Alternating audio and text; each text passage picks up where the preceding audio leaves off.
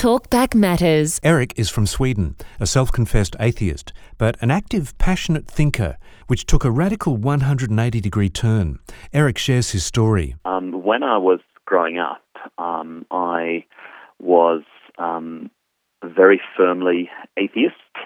Um, I was um, relatively involved in the um, young people section of the Swedish Communist Party. Um, I was also uh, involved in various animal liberation actions and uh, observed a vegan lifestyle.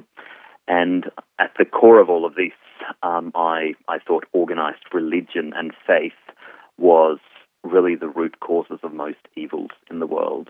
Right. Sweden itself, uh, where I spent the early years of my life, is, is a, a very secular country. Um, it does have a, a heritage of, of Christianity, but it's all dating quite far back, and it's not something that that's really heartfelt. So um, I didn't really come across all that many committed Christians. I my view of Christianity and, and of religion was that people were either completely delusional because clearly there was no such thing as, as the supernatural, Mm-hmm. or it was weak people that needed a crutch to get through life.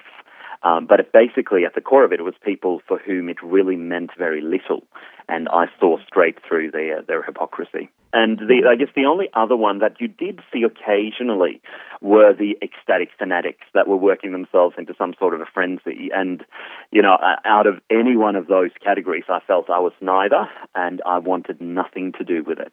So it wasn't so much perhaps that I had zero interest in religion, though. Um, because I would argue now, and uh, even though I wouldn't have used those words then, that atheism in itself is a faith, and Yeah. and my atheist faith was very strong. Yes.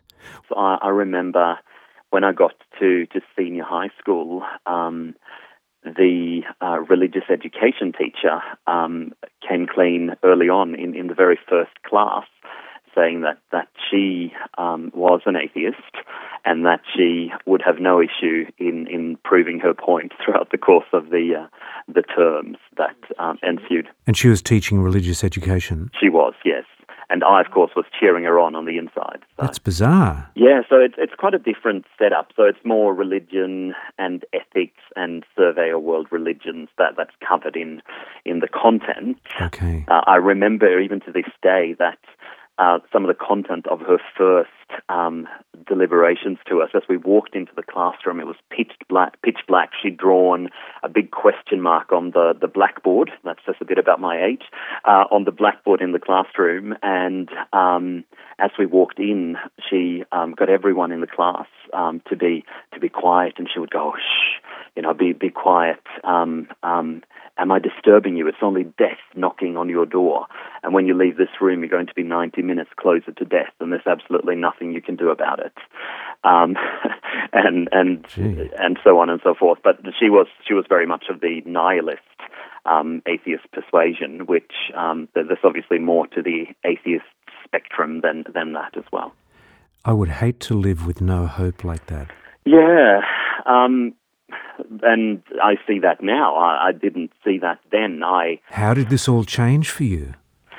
Uh, well, I, funnily enough, it was really in senior high that I started coming across some, some really devout, committed Christians that were different to all of my presuppositions. They didn't really fit the mold, and I kept on.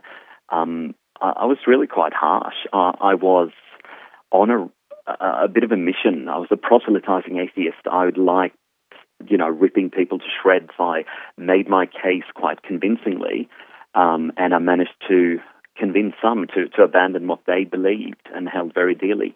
And I realized that in a relatively small class, I found myself surrounded by a handful of really strong, committed Christians who uh, were up for it, and they weren't going to just go away.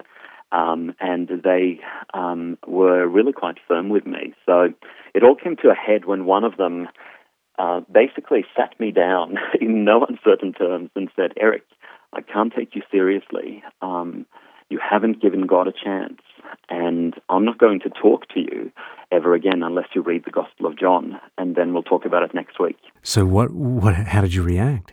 I believe more or less my exact words were, fine. I'll read it and I'll prove to you from your book that your God's not real. And started reading it um, again and again and again, um, and noting things that I found to be confusing, um, things that I disagreed with, um, and and started sort of documenting these. Uh, but what I failed to anticipate, of course, was the questions that it also raised for me. Um, how could I be so sure? What if I'm wrong? What mm. if Jesus is who he said he was? I couldn't put it down. I couldn't let it go. And it just kept on eating away at, at my atheist faith. And this was a, a, process over some time, and, and it all started to change as God's Spirit was, I know now, working inside of me. But I, of course, didn't know that then, and I wouldn't have used those words. And um, it, it, was a process over a few months, really, um, that, that this was all unfolding. And, yeah. and I put up this big external facade that nothing nothing was changing, that it was all business as usual, and, and uh, I could play that game, but I was growing uh, increasingly um, less convinced of, of atheism as such. Wow. That's our guest, Eric, a former atheist, now with a living hope for his eternity. If you'd like to touch base with Eric, send us an email. This is Light and Life. To contact us, go to salvos.org.au slash radio.